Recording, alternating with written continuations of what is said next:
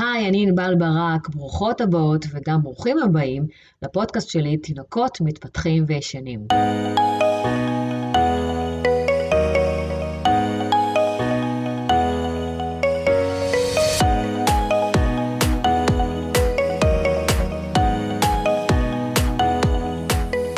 יציאות משגרה עם התינוק, ארוחות יום שישי, ערבי חג, אה, בחרנו לצאת למסעדה עם התינוק, הוזמנו לאירוע והחלטנו ללכת יחד איתו. להרבה הורים יש איזשהו פחד מיציאות מהשגרה. הפחד הזה באיזשהו מקום אני מאוד מבינה אותו, כי הם לא רוצים אה, להרוס את מה שהם בנו, לא לקלקל, הם לא יודעים מה יהיה, איך התינוק יגיב, יש שם הרבה אנשים, הרבה המולה, רעש, הוא יהיה בטוב, והוא יצליח להירדם. ואספר לכם שבעצם את הפרק הזה אני מקליטה כמה ימים לפני ליל הסדר.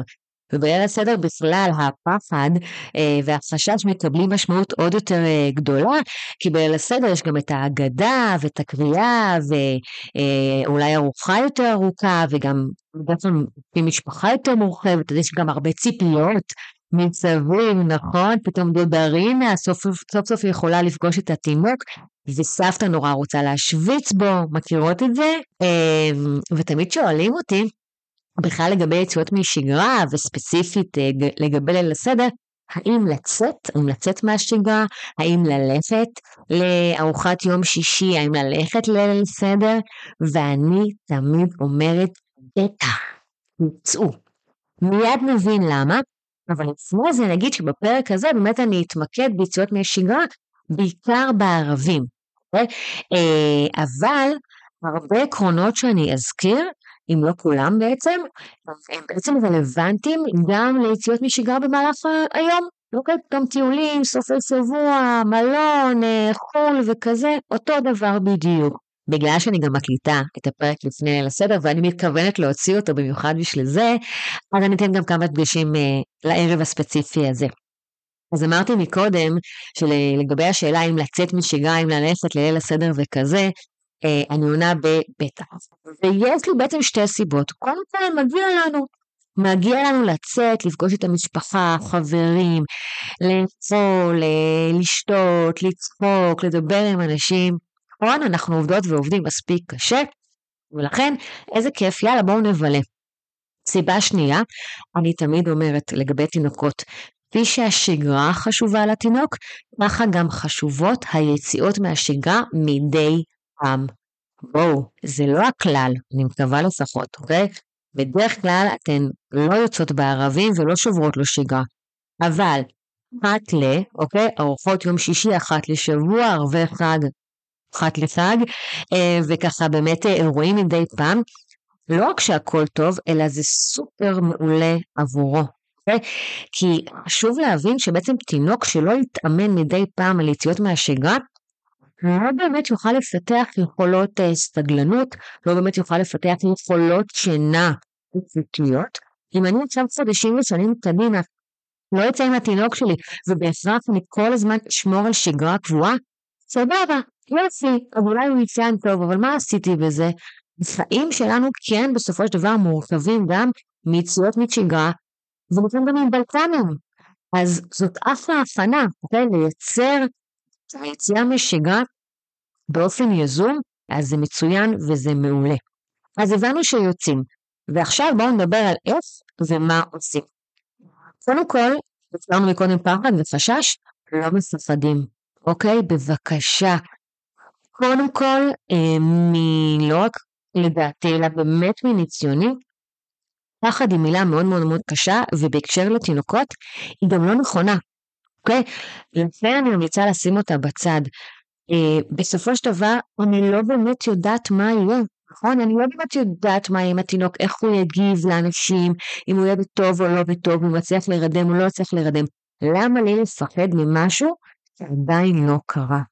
אוקיי?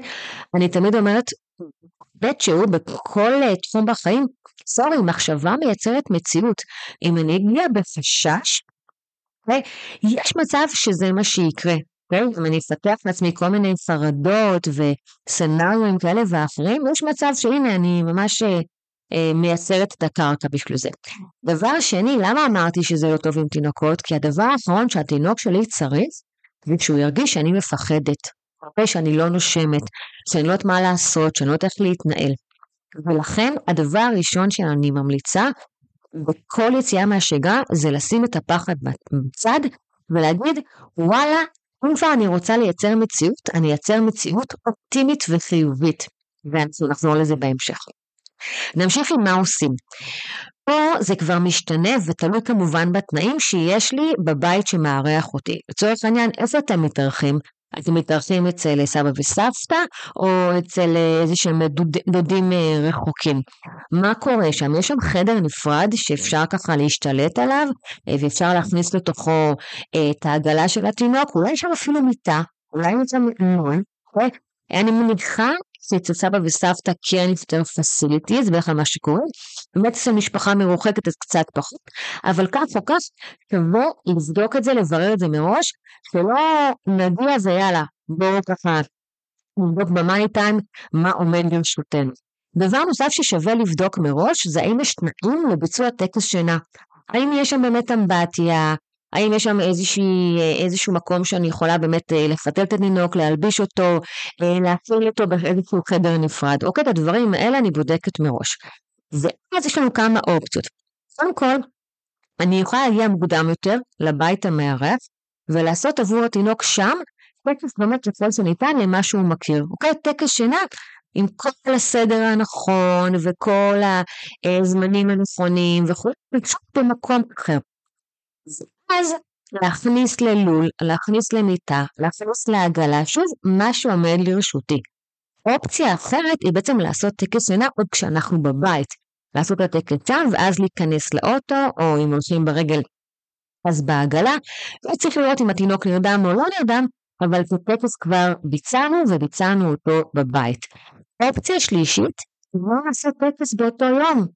הכל טוב, ואפשר שוב מדי פעם לא לעשות את הטקס, במידה ושוב, אנחנו צריכים לצאת מוקדם, קצת קצת מאוחר, אין שם את הפסיליטי, הכל בסדר.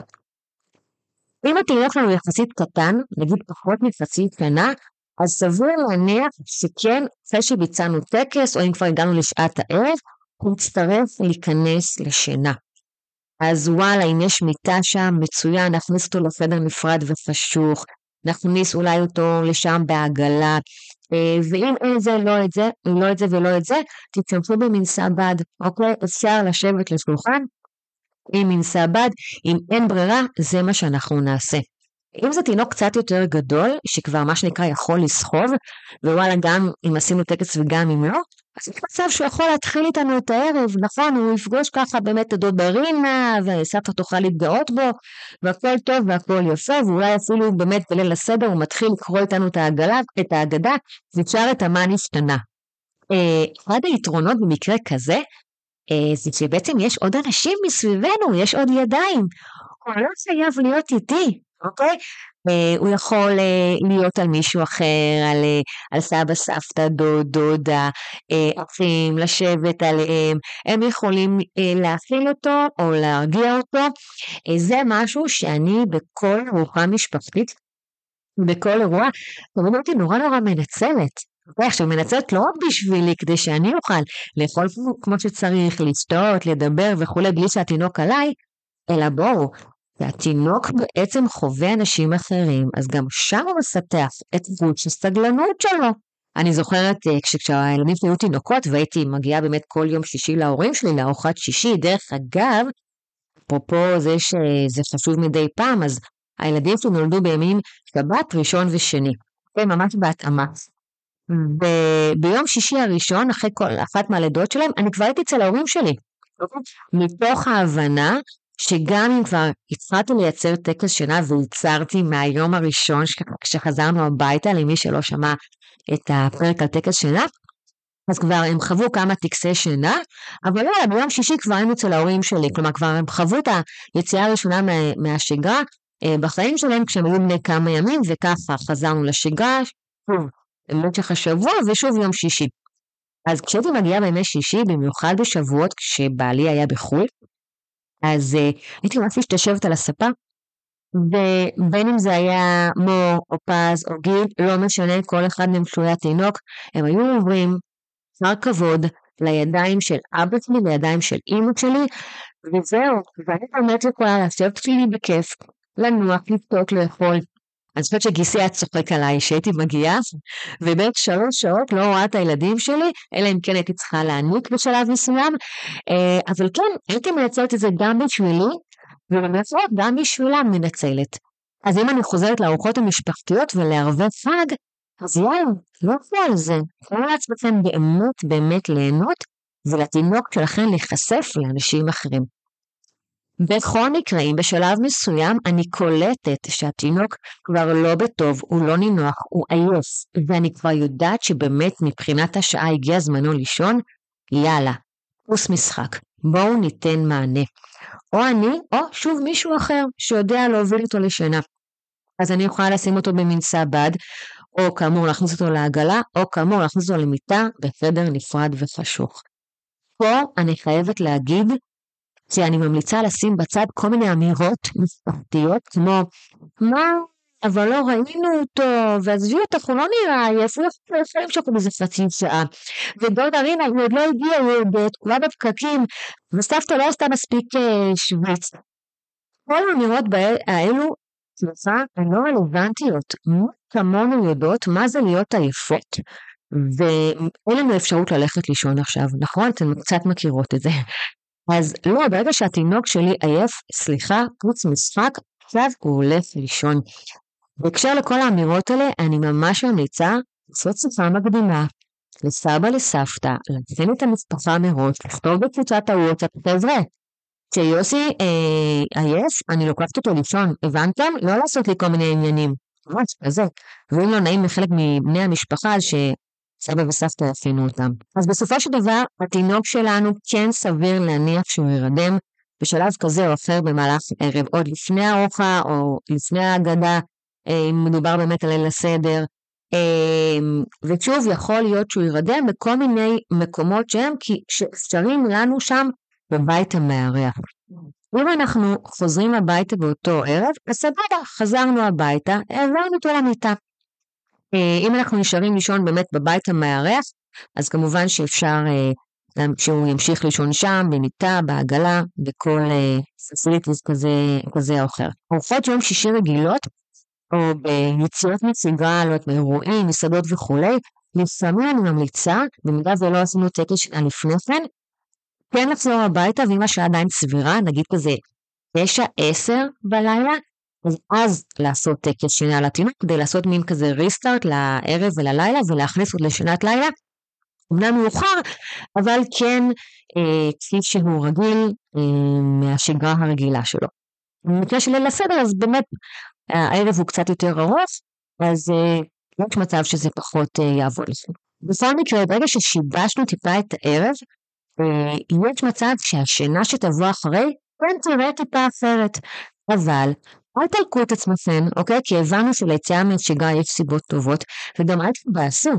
תבואו עם איזשהו common sense, תבינו למה זה ישתבש. זה ישתבש כי שאתה עושה כשהערב ישתבש, הכל טוב. אבל מה מגניב? מחר חוזרים לשגרה. אוקיי? כלומר, גם אם עכשיו היה ערב ש... כלומר, גם אם בסופו של דבר השינה בלילה שנוצרה הייתה פחות טובה, ווואלה, הוא פתאום מתעורר והוא כלל כבר לא מתעורר וכזה, סבבה, מחר, יום חדש, ערב חדש, לילה חדש. קבלו זאת בהבנה וקבלו זאת באהבה. אם זה המחיר לבילוי שלכם, לדעתי זה מניסיוני ושווה. אמ, אחת האימהות שלי בסדנות אמרה לי השבוע, אחרי שהיא הקשיבה לפרק אה, פה של אה, איך אני עושה את זה לבד, אה, היא אמרה לי, נורא אהבתי מעבר לכלים את ה-state of mind שלך. ואמרתי לה, נכון, אני שמחה ששמת לב לזה. מה שחשוב לי להגיד תמיד, דבר שאני מעבירה, בסדנאות שלי, בייעוצי שינה, ייעוצי חוץ, בפודקאסט פה, בפוסטים שאני מעלה, בסטורים, שמעבר לטכניקות, מעבר לכלים, מעבר לעובדות בשטח, הרבה מזה זה באמת ה-state of mind. ואם אני יוצאת ליציאה מהצעירה, לערב כזה, שבסופו של דבר אני כאמור לא יודעת מה יהיה, אני לא צופה את העתיד, אוקיי? אז א', שוב, אין לי מה לפחד. דבר שני, אם באמת היה שם משהו, אם באמת משהו טיפה התפקשש או בערב או אחריו, אז מה, הכל טוב, אני מבינה, בסדר, שוב, אני לא לוקחת את זה כזה קשה. וברגע שאני מגיעה ב state of mind כזה, הכל הרבה יותר קל. עכשיו אמרתי שהעקרונות האלה רלוונטיים לא רק לערבים, אלא לכל יציאה משגרה. אם עכשיו יצאנו לטיול במהלך היום, אם עכשיו אנחנו בסוף שבוע, בית מלון, אם אנחנו בכלל בחו"ל, העקרונות חוזרים על עצמם. כשאני אה, מבינה שהתינוק שלי עכשיו פחות בטוב והגיע זמנו לישון, אז איפה שאני נמצאת אני בוחרת את ה-facilities אה, במסגרת המגבלות, במסגרת הנסיבות, ומובילה אותו לשינה. עגלה, מנסה בד, חדר נפרד, אה, לא משנה איפה אני נמצאת, אני לא יכולה ללכת ראש בקיר ולהגיד לא, לא, לא, לא, לא, לא, עכשיו אה, עושים משהו, זה חייב להיות ער, אוקיי? מתוך היכרות עם התינוק שלי, מתוך רצון לתת לו מענה לצרכים שלו, אז אני יודעת שכן, כשאני עושה משהו עם תינוק, אני לא יכולה לחשוב רק על עצמי, אני לא יכולה לחשוב רק על האחרים, אני חושבת גם עליו. אז לא משנה לאיזה יציאה מסדרה אתן מתכוננות, הדבר שאני בעצם רוצה שוב להגיד לכם זה אל תפחדו. מחשבה מייצרת מציאות, ואמרתי מקודם, אם אני רוצה לייצר מציאות, אז אם כבר, אני אייצר מציאות חיובית ואופטימית. יאללה, בואו נדבר על זה שהולך להיות מעולה. איזה מעולה הולך להיות? יואו, אתן הולכות ליהנות, וואו, חבל על הזמן, תפגשו משפחה, ואת הבדודה שלא ראיתי מלא זמן, והתינוק, התינוק יהיה מה זה רגוע, כולם יעופו עליו. חבל על הזמן, דודה רינה הולכת להשתגע. כן, כן, זה בדיוק מה שהולך לקרות. תקרה אחרת, מסתדר. חבל לי מראש על אנרגיה שלילית, אנרגיה עם חשש, אנרגיה עם פחד. לכו, תהנו, תבלו, תפלו, תפלו. תהיה המון המון בכיף, בהצלחה, וכמובן חג שמח. את מוזמנת לשתף גם את הפרק הזה אה, עם חברות, עם אמהות לתינוקות, ברשתות החברתיות, לתייג אותי. אני ממש אשמח שגם תדרגו את הפודקאסט, ככל שהדירוג שלו עולה, הוא ככה באמת מגיע באופן אורגני לעוד הורים ותינוקות ועוזר גם להם.